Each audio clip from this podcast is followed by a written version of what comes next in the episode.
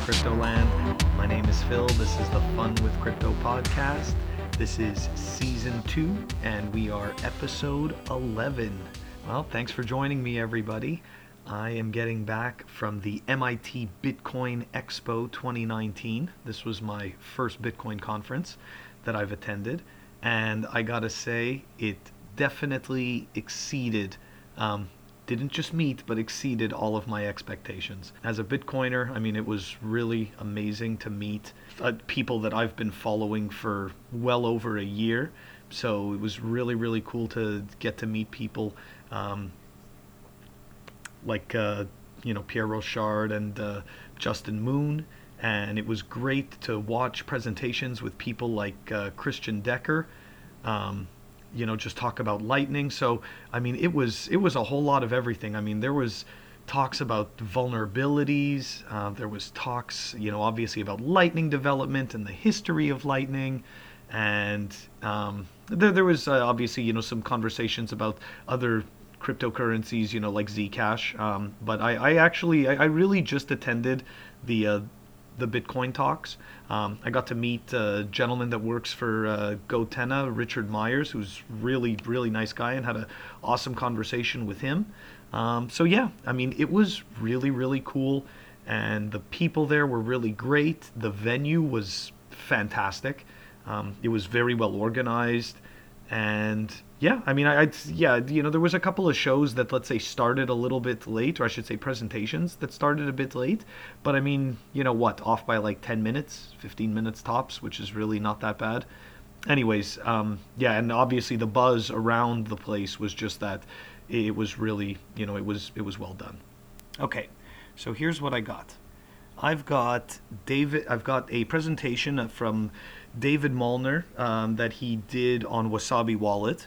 I've got a let's see here. I've got a talk with its blockchain attack vectors and ecosystem security.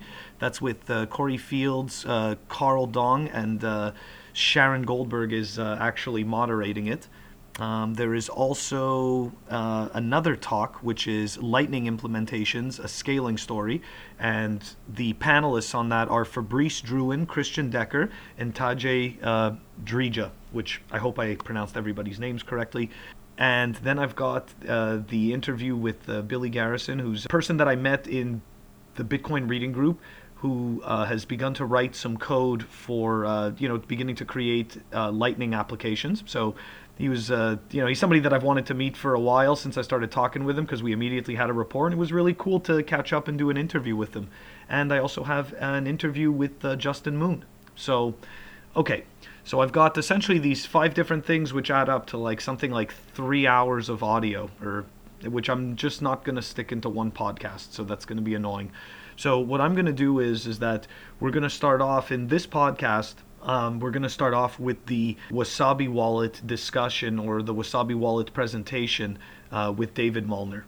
And that's what we're going to have on this. So I do want to apologize though in advance because, of course, I was recording this audio from the, you know, you know, from the seats, and this is probably the this is definitely the first time that uh, I've ever done something like this. So I'm definitely going to do my best to clean up the audio, um, and I, I, hope that it's uh, anyways, I, I, hope that it's informative and uh, and interesting. So, without further ado, the uh, the first the, the first part of my uh, of the MIT uh, Bitcoin Expo series is the uh, Wasabi Wallet presentation with uh, David Molnar.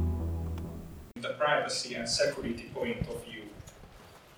One obvious that you have exposed your identity to the cashier. In an online environment, it's pretty the same because of the know your customer policy, as known as KYC policy. You also have to identify yourself. So the transaction is connected to your personal identity. Imagine the following situation. Every time you go into a grocery shop and buy something, your total balance is displayed to the cashier. Well, that's not only an uncomfortable feeling, but it's also dangerous. From the input of the transaction, they, she can trace uh, your past transaction. From the change output of the transaction, she might trace down your future transactions. So if you are using your Bitcoin in the same way you are using your credit card, this might can happen. To create that transaction, you need a wallet. Light wallets and hot wallets are directly tied, many of them directly tied to a third-party server. So every action you take are forwarded to them. If they decide, they can easily spy for you. Also, many of these wallets behold the keys. So, I mean the private keys. So you don't have it. But uh, with Wasabi, because it's a non-custodial wallet, the, your private keys is stored in a wallet file on your computer in an encrypted format. Last time, and that was the last time when I used my Coinbase wallet, I was required to upload a photo of my passport. Until that, I was locked out from my wallet. So that's why it's important. If you have the keys, it's your Bitcoin. If you don't have the keys, it's not your Bitcoin. They can easily look you, you out in any time. The next feature of Wasabi wallet is coin control. Many wallets are only displaying your total UTXO, but in reality it is fragmented into coins. With the coin control feature, you can see these coins and select which coin will take part in a particular transaction. So for example, in this way, you can avoid to pay with your salary for that cafe Uh, in Wasabi, there is also an advanced labeling system. With every transaction you make, you can add a small label. So at the end, every coin will have a history of their path. To propagate the transaction, this wallet needs to be connected to the network. Network is a dangerous place there is no light wallet which would not fail in the privacy point of view against network analysis. So every light wallet is vulnerable against network analysis. Many of these wallets are just querying Web API. So for example, to establish your full UTXO, your address is queried from the same source in the same time and just connected together there are supernodes in the network which are collecting metadata, metadata about the source of any, any traffic. So for example, your IP address is stored or logged. Okay, how can we solve this? Well, one option is to run a full node, which is my recommendation, but it's not possible because it's not possible in most of the cases because it's very resource intense.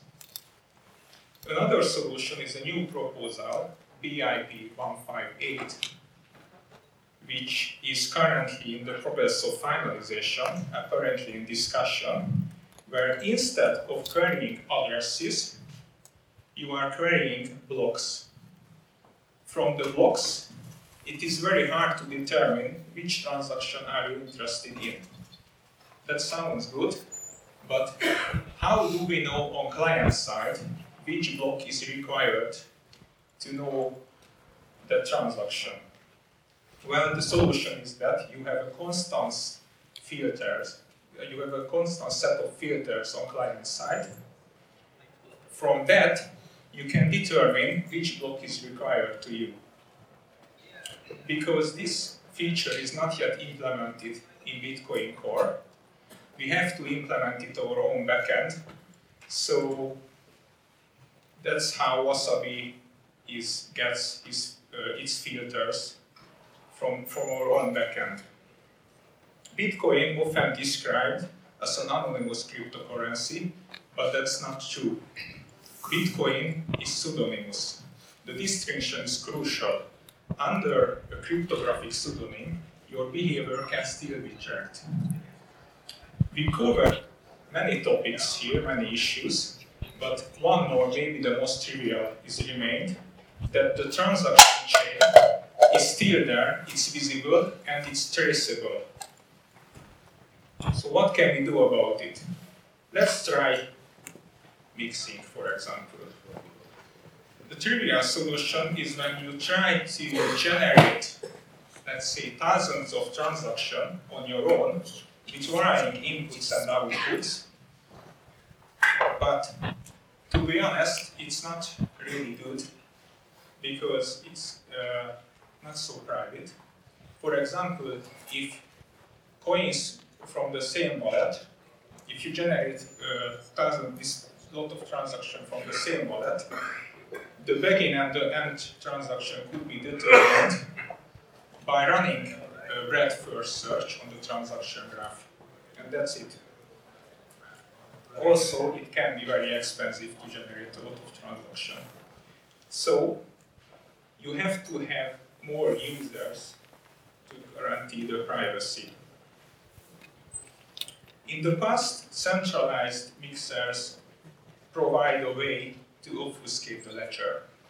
You send them the coin, they will send back the mixed coin for you. If they will. For example, Bitcoin fog were for years without any issue, had a good feedback, but after a while it became a selective scam.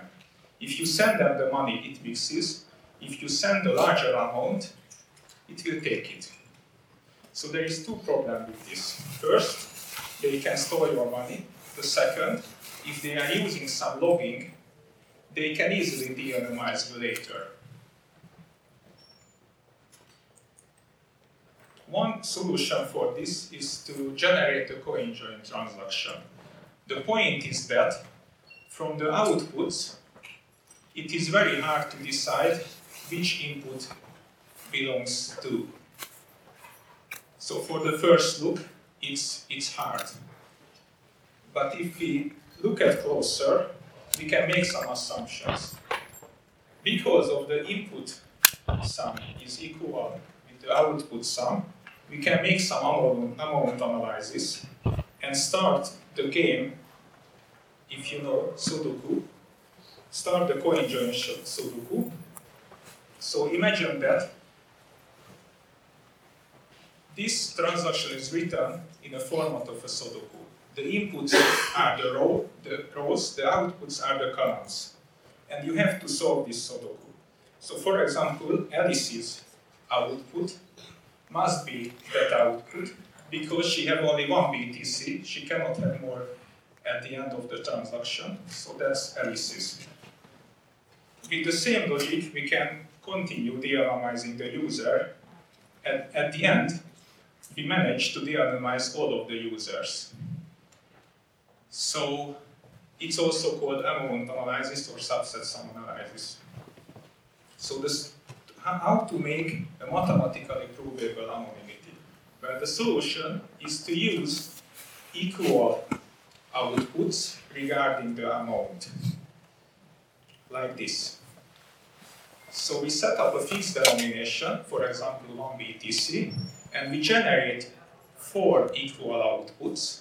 In that way, amount analysis won't work. So from that four equal outputs, you cannot say which inputs belongs to. You have a quarter probability to tell that. So that's we are saying the anonymity set is 4 for that coin. Of course, in reality, not every user will come with the exact amount of denomination, so there will be some change at the end sorry, there. But its anonymity set is 1, so it's not private coins, but uh, the user can decide to continue coin join their coins until the whole amount is mixed. Of course, they can remix the one with anonymity set 4 to increase to increase that. Okay, so we got a good coin join transaction, which, which is private. But how can we how can we construct this transaction? Wasabi has the following solution. We have a backend. We are running a software, backend software there, let's say coordinator, and instead of taking the coins from the user, we are just collecting some information to construct that final coin join transaction which you, which you saw before. And at the end, the user, I mean the Wasabi wallet, so the users can verify that, that transaction, and if it is constructed good, they can sign it. So there is no way somebody can steal your money, even the coordinator cannot do neither. So the first step is to collect enough user to do this. For example, here is Alice. She selects one of her coins, which she would like to mix. With the coin control feature, this can be done easily. She also generates two outputs. One output for the fixed uh, for the fixed denomination for the mixed coin, and one output for the change address. Uh, yes, for the change. Okay, that's good. But now, if Alice sends uh, this information to the coordinator, then it can easily de-anonymize her later because input and the mixed output sent with the same package. So to solve this, we are using Schnorr signatures. We heard a lot about that before. So in that way, we aligned the output address. It's good because in that way, the coordinator can sign this output without knowing it, without knowing the address. So the coordinator signs this blinded output and sends back the signature for us, for Alice. And on client side, it is unblinded. So as a result, we will have a signature for, for his output, but the coordinator don't know the output address. So it's impossible to de-anonymize the user, even for us, even for Wasabi, it's impossible to do because the output was sent blinded. Okay, on the right side, you can see the construction of the coin join transaction. We have the inputs, we have the change outputs. So we continue, we have to wait enough users. Currently, Wasabi is working with anonymity set about 50. So we have to wait for 50 users to register. After we got enough users, we move to the next phase. This input registration can take time, uh, two minutes, two hours, from minutes to hours. So it, it depends on user activity, of course. After this, we confirm if the users are still there. And if we got enough users, we move to the next phase, output registration. So we need the equal outputs there, which is missing currently, to, to construct the coin join transaction. Okay, the client send, sends the output, but before moving uh, forward, we have to stop for a while here. Wasabi is using the internet to connect to the coordinator. As I, internet is also a dangerous place. As I mentioned before, Wasabi, no I didn't, Wasabi using Tor anonymity network. Well, basically Tor doing two things. The first is to to hide the source of the traffic. The second is to encrypt, to give end-to-end encryption to the data. So in this way, we are protected against the internet. I mean against, for example, a man-in-the-middle attack or using a public Wi-Fi or so on. So we are protected against these kind of dangers. But there is another, we are not protected against our our coordinator. So remember, we sent our input at the input registration. So now if we are sending our unblinded output address here on the same channel, the coordinator would know which input corresponds to which mixed output, and that way we could de-anonymize you. That's not good. So to solve this, we are using another Tor identity, another Tor channel to send the unblinded output. And to verify that we are not just a random guy who are trying to send fake outputs to the coordinator, we also add the output signature there. So that way the coordinator can verify if the output is valid, so it was registered in the input registration. Well, the next phase is to wait enough outputs. So if you look on the right, we are almost done. What is missing? The input signatures. So the next part is to deliver this unsigned transaction to every client. So on client side, it verifies the transaction if it is good. For example, my input is there, my output is there, and the amounts are okay. My change output is there, and the amounts are okay. If it is good, then the client sends back their input signature. Here it is. So we have anything and everything to, to broadcast the transaction. So, so the coordinator broadcasts it to the nodes. What happens if something is smelly? So the transaction is, is not good. Maybe my, my output is missing or the coordinator would like to do something to store someone's money. Well, in that case, the client could decide, I'm not signing this transaction. So what happens is not that she is losing her money, but only to disrupt one coin join round and to go on and start again. So there is a lot of coin join rounds and these four phases go through. If something happening, then it restarts. Of course, in the reality, this uh, procedure is more complex. We have to add a lot of DOS protection and hashes during, but uh, basically that's the idea. So Wasabi is not only protecting your privacy against others, but protecting it against us, against the Wasabi team. So the only one you have to trust in is yourself. So that's how it is trustless. That's it.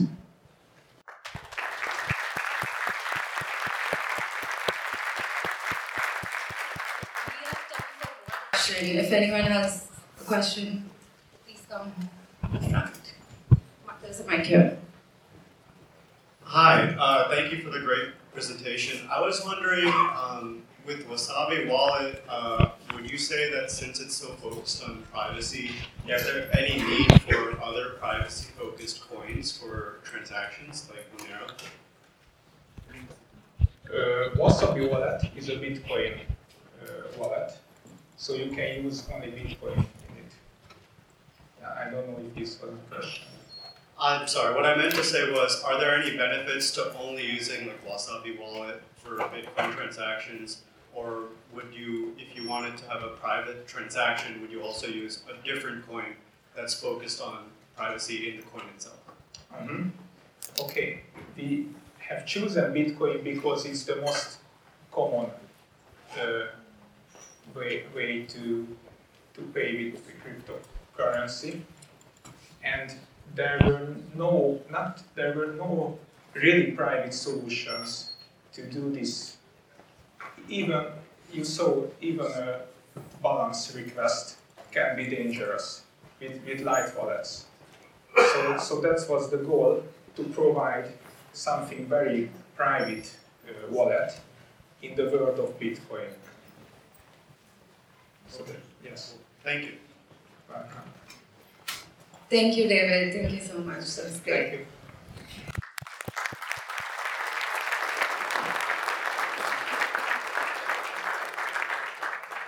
So that was David Molnar from the Wasabi Wallet team.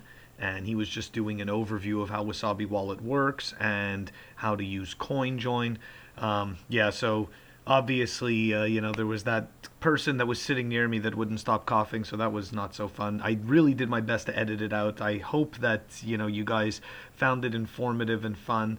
Um, so yeah, the uh, the next the next re, uh, episode that we're going to have is actually going to be the uh, the interview with Billy Garrison. So stay tuned for that. That should be coming out. That should be following, uh, you know, let's say three or four days after this one releases. But I also wanted to mention at the beginning of the episode, I mentioned, you know, that I obviously got to meet people like uh, Pierre and Justin, but I also met as well. I met uh, Dan Held, and I also met uh, Peter McCormick, and I also met uh, Brandon Quittem. So for those who don't know, uh, Dan Held um, has a, a, Bitcoin company that uh, that he does run. But uh, what I what I know him for is the four part article planting Bitcoin. So that was really cool to be able to meet him and you know let him know that you know how much of an impact his his his articles had on me, you know, because I, I found that it was incredible the way that he explained things, and um, yeah, he was a super cool guy to meet, and uh, he actually uh, he said it would be cool if I uh, if I interviewed him on the podcast. So eventually, I'm hopefully going to get Dan on this podcast. Um, I also mentioned Brandon, which I had uh, interviewed uh, about two episodes ago, who did um, the uh, the amazing write ups on uh, essentially he's the Bitcoin mushroom man. So he did the uh, the write ups on mycelium and uh, you know the uh, the comparison between mycelium and um, and Bitcoin. Uh, he's also writing the third part of that series. And Peter McCormick, who, I mean, for anybody that has you know been living under a crypto rock, uh, Peter is probably one of you know the biggest uh, podcasters out there in the space. And I, I, would say, for, for me, anyways, I, I'd say he's, you know, he's become, he is a Bitcoin maximalist today, and he's become one. And I've actually, from listening to him from the from his first episode, you know, you can hear that that transition and you know the more and more you know he went down that rabbit hole the you know the more the more bitcoin maximalist he became. So but anyways that's my personal take. And yeah he was also super cool to meet very like easy to talk to. And uh yeah, he uh, he also agreed to because uh, I I kind of want to interview him. You know, the podcaster, the the you know the junior podcaster interviewing the uh, you know the master podcaster. So that'd be cool, and uh, you know maybe he'll give me some pointers. So, anyways, look, don't want to drag it out too long. If you guys want to reach me, I'm uh, on Proton Mail. It's fun with crypto at protonmail.com. If you want to reach me on Twitter or Telegram, I am at CoinIcarus. So be reckless, have fun, and I'll catch you all next time.